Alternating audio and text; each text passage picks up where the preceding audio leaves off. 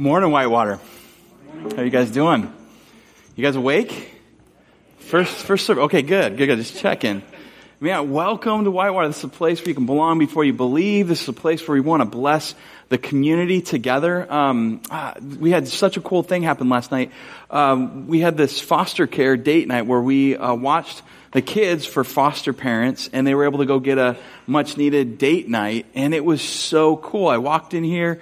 Uh, and there was dodgeball, and you know balls are flying over the all over the room, and there's a movie on, and then there's kids in the every area just having fun. In our in our normal area for like kind of toddlers and smaller kids, we've got volunteers that were just serving and investing in you know these little these little ones, and it was so cool to create a safe, fun environment for those kids so the parents could get out. And it's because of you guys that we get to do that. We truly are a church that's a blessing for our community. So thank you for that. I thought that was so cool. The other thing, uh, that's, I, you know, I'm taking a little bit of my sermon time for this, but I'm so excited because I got to see my baby brother married off yesterday. It was amazing. Some of you guys were there? Yeah? Evan, you know Evan? He's married, is on his way to Hawaii and um, he married Gabby, and she was Shuha. Now she's a Bedlian, and it was awesome. The wedding was so it was just beautiful. There were all these friends and family gathered, and uh, it was kind of funny. Um, I was the best man. My dad uh, is a pastor, and some of you guys might know him. And he uh, he was doing the the officiating of the wedding. I'm the best man, and as I'm standing there, I'm you know you're kind of like you know this is the this is the stance you know, and my cousin was like this. Um, no, I'm just kidding. He's here. he's just staring off on the. He's a little different. Um,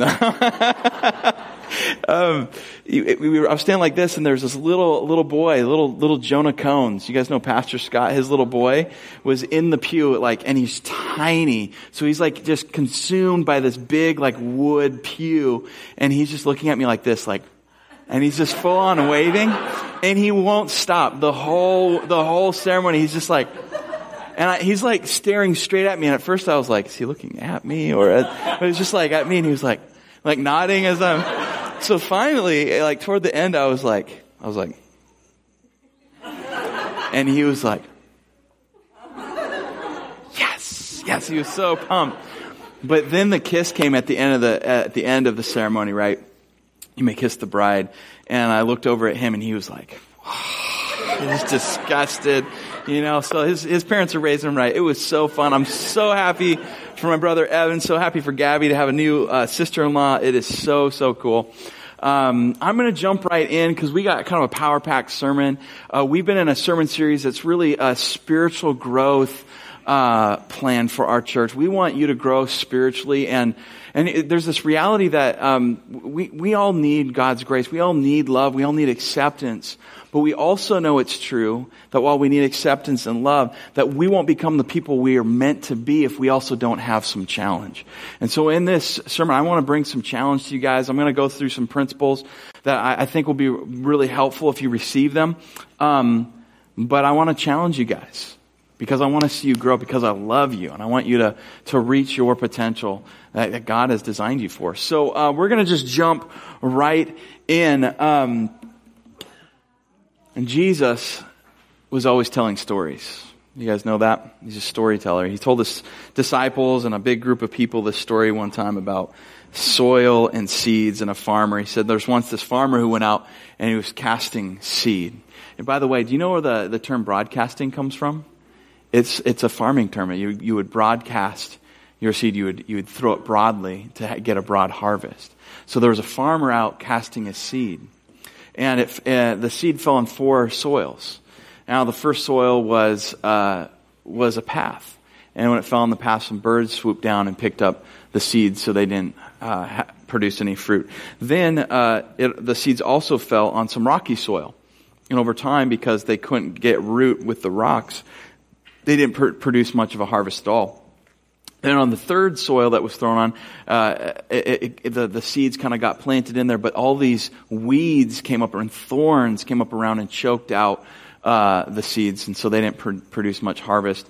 And uh, and then there was the fourth soil, and it was good soil, and a harvest was produced, a hundred times what had been cast onto the soil. And Jesus told this story to his disciples, and you'd see them, you know, like with all the people being like, yeah, isn't it amazing? And, everyone's like, well, what does it mean? And they're like, well, we, we can't tell you, you know, it's a parable for a reason. You need to figure it out. And then them looking at Jesus being like, what, what did you mean? What was that? And, and, and Jesus actually took him aside and said, okay, I'll explain this parable to you. You guys want to know what he said? Yeah? Mar- marginally interested to know what the words of Jesus were. That's great.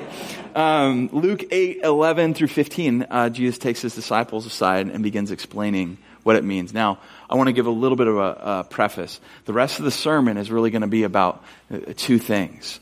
And Jesus is challenging them on two levels in this story. There's, isn't that cool that sometimes there's multiple levels in a story? Like, uh, husbands, when your wives talk to you, there, there are multiple levels sometimes to what they're saying. And Jesus would take advantage of that. And often we don't get it as guys. So I'm going to try to explain as clear as I can. And ladies, you tell me if I missed any other layers, okay? So, two levels that Jesus is talking about. The first is he's talking about soil as people. There's the, the, the world is filled with people, and these people in his story, they're, they're, they're represented by soils. There's different kinds of soils. So, we're to be asking ourselves, what kind of soil am I as we listen to that story? On another level, Jesus is also trying to teach leaders, trying to teach disciples, people who would follow Christ and begin to serve Christ. He's trying to teach them to not just ask the question only, what kind of soil am I, but he wants to teach them also what kind of farmer am I? Am I learning how to, to sow or to plant seeds of the kingdom? So there's these two levels, and that's what we're going to be talking about today. It really is looking at the soil question is, uh, what is God doing in me? The, the farmer question is, what does God want to do through me? Okay? So we're going to spend a little bit of time on the first question and the rest of the time on the last. So here's how Jesus explains what the parable means. He says in verse 11, chapter 8, he says, This is the meaning of the parable. The seed is the word of God. It's the truth of God. It's the love of God. It's the seeds that God plants in the world. Uh, verse 12 says, The seed along the path are those who have heard, and then the devil comes and takes away uh, the word from their hearts so that they may not believe and be saved that spiritual forces, that Satan comes and, and plucks that from their heart. Verse 13 says, And the seed on the rock are those who, when they hear, receive the word with joy. They're super excited. But having no root, these believe for a while and then fall away in a time of testing. As for the seed that fell among the thorns, these are the ones who, when they have heard, go on their way and are choked out with the worries and the riches and the pleasures of life, and they produce no mature fruit. But the seed, the fourth soil, the seed in the good ground, these are the ones who, having heard the word with an honest and good heart, hold on to it, and by enduring, produce good fruit. What kind of soil are you? So the first thing I want, if you guys have notes, uh, they, they should be out in the seats. Um, the, the first thing I want to I want to hit is um, God is planting a harvest in you. What is He doing in your life? And the first thing on the notes is God is, He produces a harvest in you by your choice to hear and obey. If you looked at uh, verse 15, it says, But the seed in the good ground, these are the ones who, having heard the word with an honest and good heart, hold on to it and by enduring produce good fruit. They listen, they hear, they want to hear what God has to say to them. They long to hear from the Lord. They long to, to apply the truth of God to their life, even if it's hard, even if it's not what they wanted to hear, and, and then do it. So they hear and obey, and that is their choice. So many people in our world want to hand away uh, their choices. They want to give them away to other people. They want to give them away uh, to relatives relatives, to friends, to the government, to, you know, to other people so they don't have to be responsible for their own choices. Because we have a culture that, that has the FOMO. It's the, the fear of missing out and the fear of messing up. Yeah? So many people are afraid of missing out on stuff, and so they, you know, they, they have, they struggle making the choice. Ultimately, there's people smiling. Yeah, I feel like I'm talking to a few people at least then. And they, and, and so they, they struggle making that choice. Some of us get so afraid of messing up that we get paralyzed and we want to give away our, our em, empowered ability to make choices. And Jesus is teaching disciples, people who would be disciples, who want to be good soil, not the soil that forgets things and, the, and doesn't produce a harvest of, of goodness for the kingdom of God and goodness in their life, um, he, he, he wants them to realize it's your choice. You have to take ownership for your spiritual growth. Who's responsible for your growth as a spiritual empowered being? You are. Your grandma isn't. Your friends aren't. You know, you are. You're responsible. I'm not even responsible. I mean, I'm responsible to help people. I can help them as much as I can. But we all are responsible for ourselves when it comes to listening and doing what God asks us to do. Number two says God produces a harvest in you by commitment and endurance. Notice in verse 15, it says that they, they, having heard the word with an honest and good heart, hold on to it by enduring. There's perseverance, there's grit, there's tenacity, like there's an ability, like I am making a commitment here. And what would our world like, what would your life look like if, if you just like turned up the degrees of commitment that you have to the good things in your life? And maybe turn down some of the commitment to the bad things. Because what happens, we often flip it, don't we?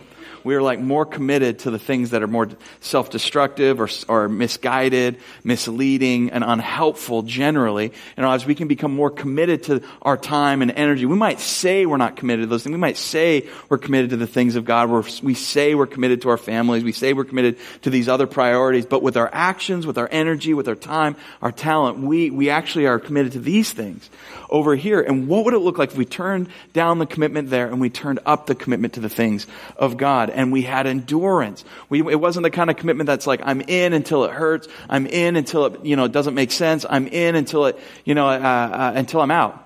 You know, that's not a, that's not a deep sense of commitment. And we've been in this series uh, called Built, and it's about building your faith, growing as a church, individually and as a group, having our faith grow. And it's so easy to want the results of, of faith without actually living a life of faith. That means we can live through, through grandma. We can live through our friends. We can live through the radio. We can live through like the televangelist. We can live through what I hear, what George is saying on, on stage or when Michael's playing worship. I can live through that stuff without ever actually having to take a step of faith myself. And, and here's the, here's one thing, we've talked about this, but it's so true. The best things in life are based on faith. Your relationships, your most, your closest relationships, are based on faith. You have to entrust somebody with your love and your care. Your wife, your husband, your best friend, your family member, people that might be sitting around you, people you wish were around you today. Like the, all those relationships take faith because you have to trust somebody. They can let you down. The worst thing is when you have your trust broken in a relationship, you have your faith broken in a relationship because someone's let you down. And it takes time to, to reintegrate and earn that back and to restore that, correct? It, it, the best things in life, our relationships are run on faith. It's the same way with God.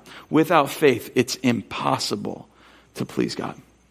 Because He wants faith, it, it's, a, it's a relational requirement. Number three, God produces a harvest in you by helping you identify the conditions that prevent growth. God produces a harvest in you by, by helping you identify conditions that prevent growth. So what are the, the conditions that Jesus mentions? And I know there's probably hundreds of conditions that can prevent growth in our lives, that can prevent spiritual growth in our life. But Jesus decides to address three really important ones. And there's actually a fourth hidden in this, okay? So I'll give you the three obvious ones and then the, the fourth hidden. I'm to give them to you really quick. The first one is like the soil that was thrown, and it was actually thrown on a path. Like it's so hard, there's, the, the, the seeds can't get planted. And Satan comes in, spiritual darkness comes in and, and plucks those seeds away. And how many people in our world are so, maybe their heart is hard because of hurt, because of pain, maybe nothing to do with themselves, everything to do with their, what has happened to them. And Satan plucks away every good thing that would get planted in them. Or maybe it's by just a hard heart that's, it's you.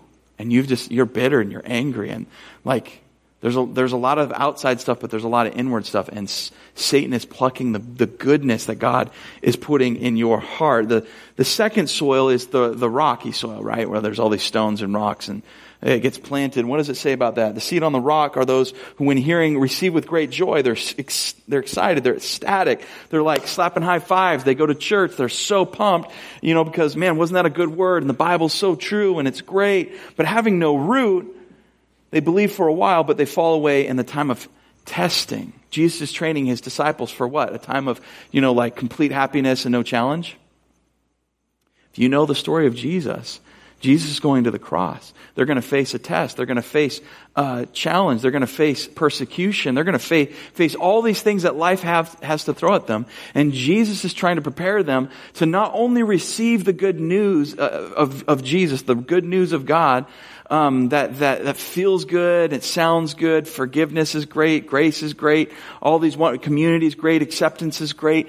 He's, he's also saying there is, a, there is an aspect of the good news that is a high challenge.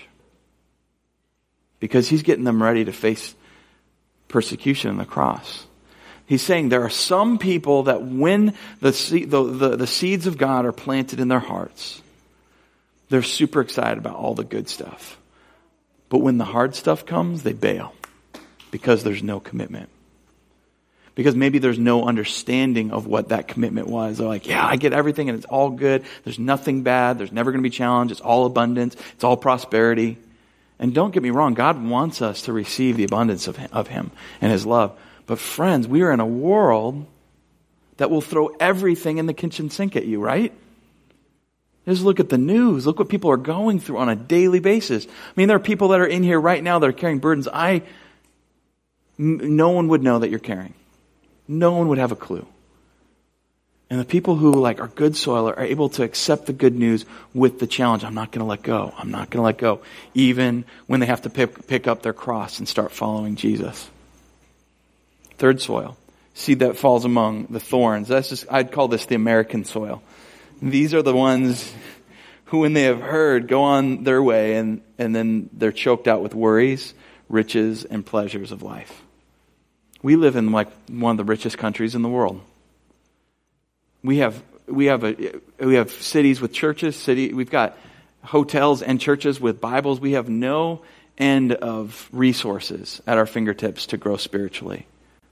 But because we are such a consumer culture, we have a tendency to let the weeds begin to choke out our spiritual growth. Yeah? Can we agree on that?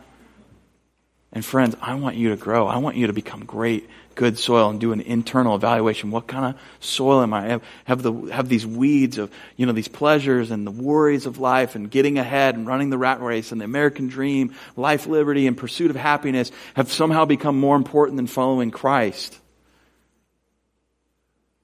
What kind of soil are you? Now, I could spend a lot of time there. Ooh, I promised a fourth, didn't I?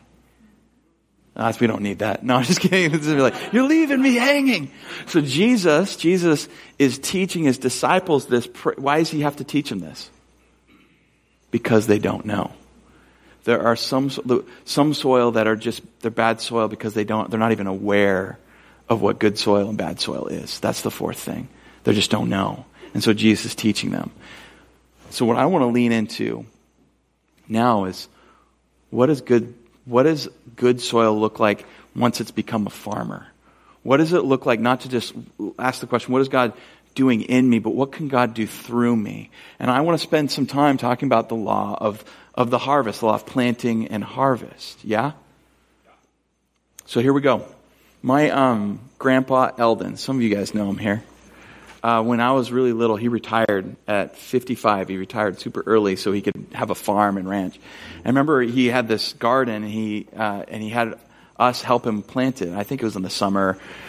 And, um, he planted corn, he had all this stuff, and it was on this kind of high berm. It was in central California. It was a place called Squaw Valley, and it was just this beautiful area, all these golden hills, and he had cat, he had cows, he had chickens. And I remember him, um, teaching us how to plant. And he took seeds and he was planting it in the ground and I was helping him. We just got filthy. I mean, just muddy and nasty. I'm sure grandma was very happy about this. And, uh, and he also had these oak trees that were planted up on this area, this like, um, berm that had just beautiful lawn and then his, his little garden. And, he's teaching us to plant these things. I didn't really understand as much. I was probably like four or five. And remember he walked me over to the, to the oak tree and he picked up an acorn. He said, Hey, do you know what we're planting? Seeds. Do you know what we're, we're going to be waiting for? Well, I think it's going to grow stuff. And he's like, okay, what you need to know is that, that seeds can become trees. It's like in this seed, this is a seed from an oak tree. But if you were to plant this in the ground, an oak tree could grow from it. And, you know, there's oak, you know, there's acorns all over the ground. There's acorns all over in the trees. And I'm looking around and there's squirrels running around. If you've ever been by oak trees, it's just, that's just the way it is. And he said, but here's the thing. It's not just a tree that this can produce. In this seed are thousands of trees. And it was, I mean, at an early age, he was trying to teach me like a, a, just a law of nature, the way God has created things. And um, Galatians 6 7 says this about the, the law of planting and harvesting. Don't be misled. No one makes a fool of God. Whatever a person plants, he will harvest. What we plant, we will harvest. So I want to talk to you guys and go through these uh, quickly, but I want to go through 12 lessons 12 lessons on being a great farmer on the law of the harvest, all right? So the first one is this. Uh, you might want to have, have your notes out. Planting seeds is an act of faith. Planting seeds is an act of faith. Why is it an act of faith? Well, Jesus just told this story, right, where like four out of, you know, one out of the four soils are actually good. So that means like, you know, 75%, if my math is correct, are really bad soil. And that's not including like maybe a storm that could come or, you know, other, you know, squirrels that could come pluck the seed. Maybe there's some other things too. Maybe it, when you're a farmer or when you're looking at planting some seeds, like it, you realize that you're facing a lot of, uh, of, of bad odds. Yeah? So in this, uh, in this story, um, planting seeds is an act of faith there's overwhelming odds that the seeds that you plant are just going to be wasted. It's really easy to, with our lives. If we are supposed to be farmers of the kingdom, we're supposed to be, and when I'm talking about seeds from here on out, I'm talking about anything of value that we can give away that finds its source in God, that finds its uh, source in the kingdom of God. Anything good that we can give away. Love, prayer, kindness, any act that is, is really a seed that we're planting. And when we're looking at the world and like a, and if we're to give away and give away and give away, and most of that might not return to us, it can be really discouraging. Planting then becomes an act of faith. Number two, everything begins as a seed and nothing grows until the seed is planted. Genesis 1, 11 says, God said, let the land have seed bearing plants, trees that bear fruit and seed in it and according to their varieties. God made it from the very beginning, like life starts from seeds. He's little like an acorn. The other reality here is um, nothing grows, nothing grows until the seed is planted. Nothing will grow in your life unless it's been planted. Nothing will grow unless you plant.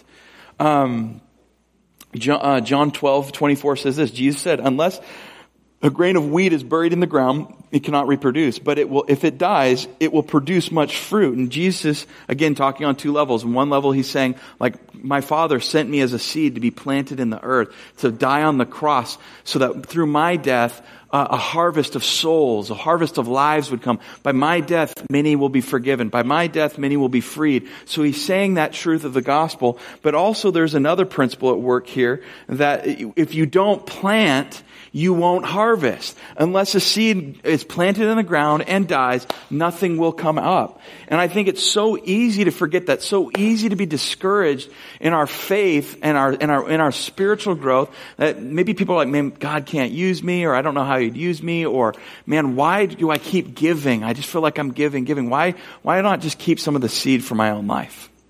Why expend the energy? And, and I see tired Christians who have stopped sowing seeds like generously because they're just tired. And this is reminding why why do we sometimes stop casting seed, the king, seed of the kingdom into the world? So I think we've taken our eyes off the harvest. We have forgotten there is a harvest. Unless seed is cast, there is no harvest. Well, why would someone be foolish enough not to cast seed when we've been commanded and when we get to be part of this amazing harvest? It's because we've forgotten to look forward to the harvest. Any farmer knows it's not the funnest thing to go around planting seeds, but it's fun to bring the harvest in. It's fun to know that you're going to get to bring in this amazing thing. It's going to feed your family. It's going to feed other families. It's going to change the world with it. That's so important. Everything starts with the seed, and unless we plant, there is no harvest. I love this. The kingdom of God, this is Mark 4, is like someone who plants seed in the ground uh, night and day. Whether the person is asleep or awake, the seed still grows.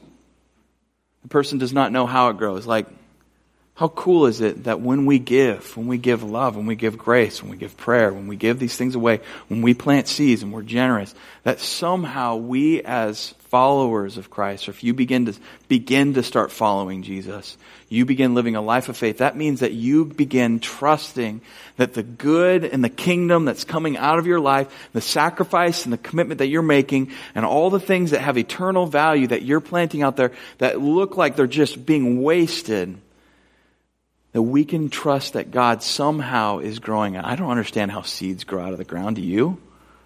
Let's hear, oh, Sarah Duras, who's actually a farmer, does. You, you need to leave. I, no, I'm just kidding. we can't have someone who knows how this works. Um, I don't know how it works, but, but God makes stuff grow.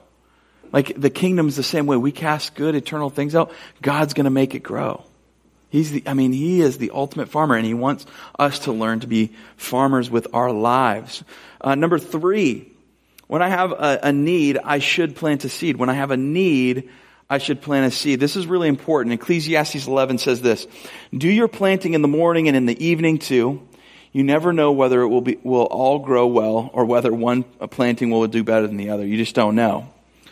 And, um, when we have a need, we should plant a seed. Uh, what, what this is really getting at is we have to start thinking more like a farmer and less like a consumer. What does a consumer do when they need some apples? What's that? Buy, you run to the store and you buy them, right? It's really easy. You just go to the store and you buy them because that's where apples are. If you're a farmer and you have a need for some apples, a lot of apples, what do you do? Your living, your living matters. If you're a farmer, what do you do? You plant seeds for apples, right? And real good farmers, they forecast and they figure that they got to plant a bunch before they actually need them, right? And we need to start thinking a lot more like farmers than consumers. Consumers just want to go buy. They want to go to the store. They want to buy their spirituality. People often will come to church. They just want to like have a transaction. I'll, you know, I, God, I'll just like get this from you and I'll go. And, and there's no organic process to it. They haven't learned to plant seeds because they, sometimes we can fool ourselves into thinking like that spirituality is an accessory that we can buy for our lives. I just want this thing that I'll, like this accessory I'll put onto my, onto my life and I'll be good. But the reality is that's not not how it works. Remember, you are responsible for your own spiritual growth. You have to start, you have to start planting seeds of prayer in your life. Other people can't pray for you. They can pray for you, but not pray for you uh, you have to begin to like study on your own and start learning the Bible. You have to start building friendships and, and building community, Christ, you know, Christ-like community in your life. You have to start pursuing those things and planting those seeds so that you can grow. Because that's the only way you're going to be stretched to grow. When you have a need, plant a seed. So if, if you need, if you have a need for generosity in your life, rather than thinking consumeristically, uh, and being like, I'm just going to go buy some generosity by asking someone or whatever, um, and I'm not saying that's bad. Sometimes we do need to just go ask. But what, what if we started thinking like a farmer and started planting seeds of generosity? So that you will reap a harvest of generosity someday. If you have a need in your life for, um, for acceptance, um, farmers, instead of thinking like, I need to go get acceptance for myself all the time, they start thinking, well, no, I need to start planting seeds of acceptance and accepting others and helping other people have an environment of acceptance so that they'll reap a harvest of acceptance in their life. They're thinking long term and they're thinking like uh, a spiritual leader, a farmer. Does that make sense? And sometimes we, we mistake this. Someone might hear this and be like, oh, you're saying just be generous so that you can get from God. No, no, no, no. This is teaching us how to become spiritually mature Super important. Plant seeds if you have a need. You, uh, number four, you will harvest exactly what you plant. You will harvest exactly what you plant. Galatians 6 7 uh, confirms this. You will always harvest what you plant.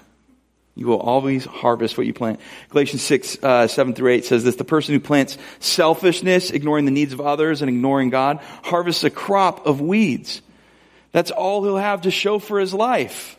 But the one who plants in response to God, letting God's Spirit do the work of the growth work in him, harvests a crop of real life, eternal life. I just think this is so important. I'm, I'm giving, I'm kind of casting out these, these laws, these principles as seeds for the sermon, and I'm wanting these things to take Because if you can learn to be a farmer and not just good soil, good soil, but also a farmer, God will bring about a harvest you wouldn't believe in your life.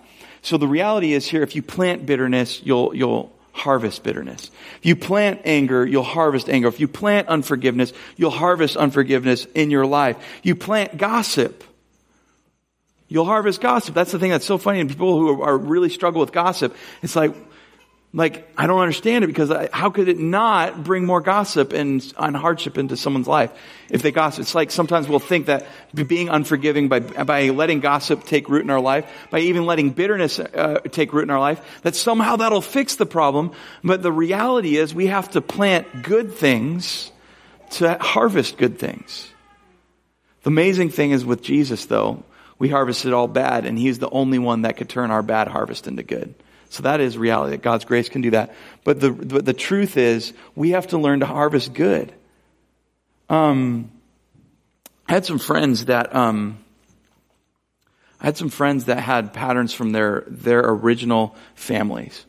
Their, their families of origin had the, had the pattern of shunning and exiling people if there was a fight if they'd ever have a disagreement. They would shun you. They wouldn't talk to you. You couldn't come to the home. They wouldn't, they would just cut the relationship off. Sometimes for years, sometimes a lifetime. And this couple, they ended up finding Christ, making these changes in their life. They got married. But the pattern from the original family of how to deal with conflict was still there. So when they would come into conflict with some people and it got to a certain point, they would shun and they would exile and they would cut people out. And they didn't, they didn't see it, but that's what they would do. They would cut and they would shun and they would, and it was just this pattern in their life. They were Christians, but the pattern was still there. Um, it was, it was so hard to see. There was one point in their life where their son was old enough to get, to get married. And they had an argument about the wedding and about some things going on. And their son decided to do what? Shun them and exile them. I remember talking with them and they couldn't believe, they were just like, I can't believe this. What is going on? Our son shut us out. We're, we are so hurt. And they could not see the seeds that had been planted in their life and, the, and that they had continued planting come to harvest by having them, themselves shunned and exiled. They couldn't see it. They couldn't see it. And I bring that up because I'm willing to bet every one of us in here have patterns in our life that we're blind to in some ways, and we've been planting seeds. It might not be shunning and exiling, but it's something that often we can't see, and we have planted that in our life, and we are reaping what we are sowing. We are, we are harvesting what we have planted. But the, but the opposite is also true. The one who plants in response to God, lets God's Spirit do the growth work in him, harvests a crop of real life, eternal life. So, some of us, we need to start, we need to start planting good things, Let, planting love, planting hope, planting prayers, like begin planting as much good that the kingdom can, can, can produce through you so you can see a harvest. I have a friend named Jeff. He, he actually leads Olive Crest, the, the organization we work with for, um, foster care. And he'll come up once a year and he'll share with our church. And, and, twice he's been up at Whitewater and the first time he shared, he looked out in the congregation and he saw his first foster kid that he placed in a home. The first one he ever did, like 30 years ago.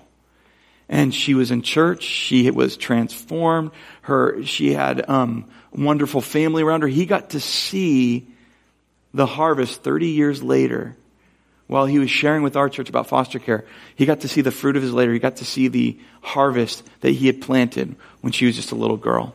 Again, it happened. He was up front and he was sharing, and he saw another um, uh, foster kid that he had that he had helped get in a home. He had planted them in a home, and he saw them as an adult. And now they not only were doing well and healthy and married and had a, an ecosystem of life around them, but this person also was now fostering themselves.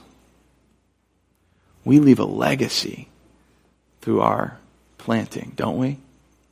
I just think it's so amazing. That's the fifth point. What you, you will harvest what uh, others have planted, and others others will harvest what you have planted. Uh, John four thirty eight says, "I sent you to reap where you didn't plant. Others have already done work before you, and you will gather their their harvest." There's a, there's a reality that we are all leaving a legacy. We all stand on somebody's shoulders. Somebody will stand on ours. What legacy are you leaving? I don't have uh, too much time to talk about this point other than this. We started in a home, like a little seed this church did. And there are people who have gone on to plant other churches and to be part of other things, but they helped start this church. And you sitting here today are their legacy. You being here, hearing God's word, having an open heart, that is what they have prayed for. That's what they planted. You are their harvest. What harvest are you going to leave behind? What legacy are you going to leave behind with your work, with your family, and with your, with your spiritual community? What kind of legacy will you be leaving behind? Number six, I harvest in a different season than I plant. This was a really hard one for my daughter. That there are seasons of planting, seasons of harvesting. We were planting strawberries one time. She kept going outside every day wanting there to be strawberries, but it was taking some time. And I was like, Novella, it was, it was planting time, but harvest time's coming. And finally the harvest came, there were strawberries and she ate them and she loved them. But the, uh, the cherry tree uh, that we had planted also um, came up with cherries, but we were gone on vacation. So she was waiting for cherries. By the time we got back, harvest season was op- over and all the birds had ate, ate them. They were all gone. She was just so disappointed. Some of us are in a planting time. We want to be in harvest, but it's planting. Some of us, we're in harvest time. We got to see it. You guys know those cards that we hand around? It's one in four people they say will, will come to church if you invite them. Isn't that interesting? Like that, the Bible says that too? Like one in four of the soils? It's like Jesus knew what he was talking about.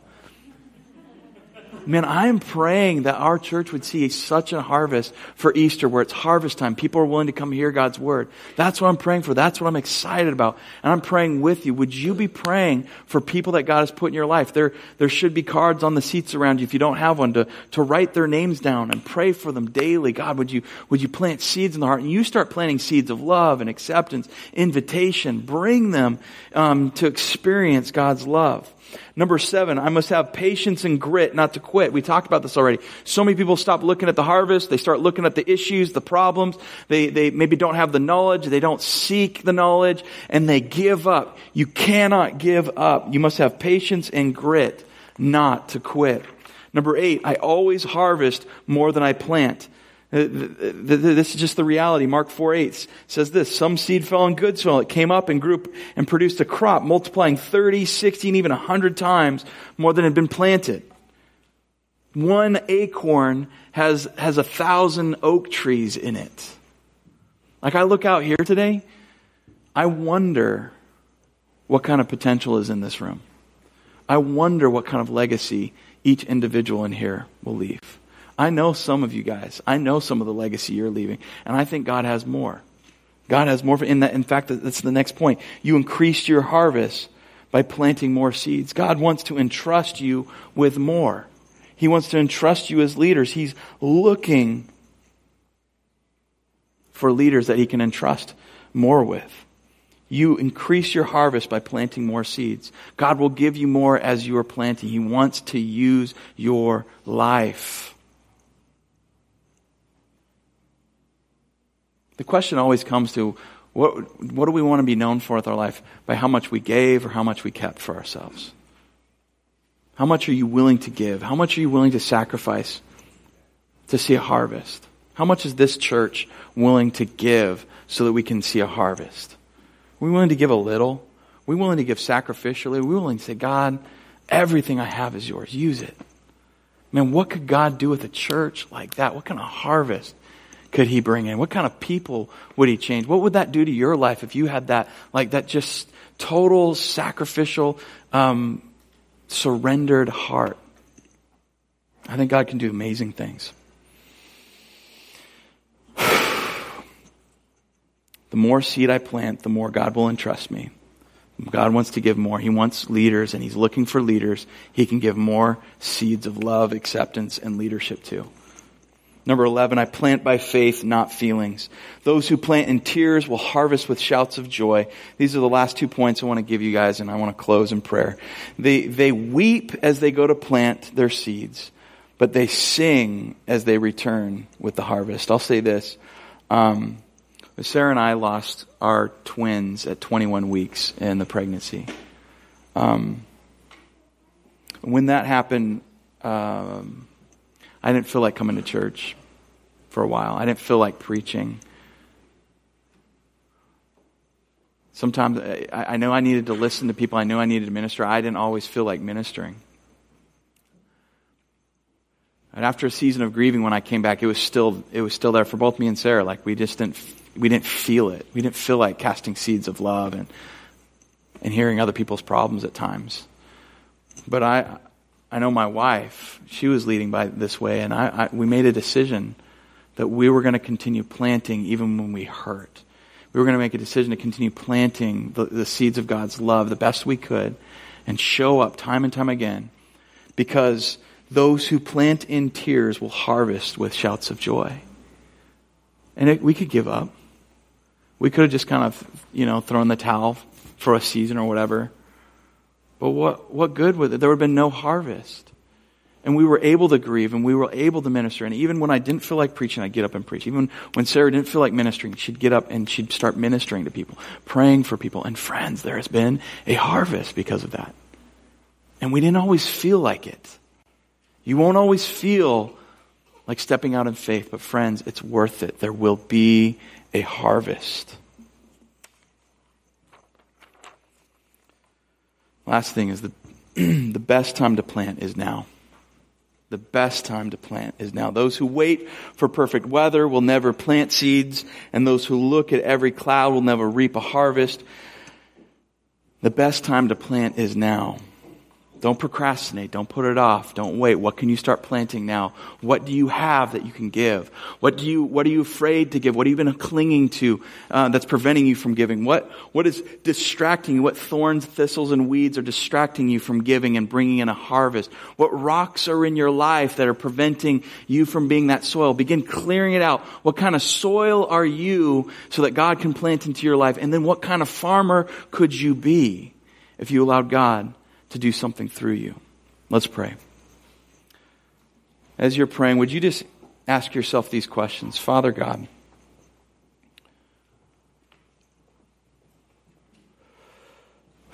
would you help me to see the seeds that you're planting in my heart? Would you help me to know them? Would you help me to respond to them? Oh God, what seeds are you wanting me to start planting? And if you're here today and you you haven't planted many seeds of, of the kingdom, would you ask this question God, how can I start planting today? And if you're somebody here who's been planting for a long time and you've been waiting patiently, would you, would you ask God to help you right now? God, would you help me to patiently wait for that harvest and to not give up? Never give up.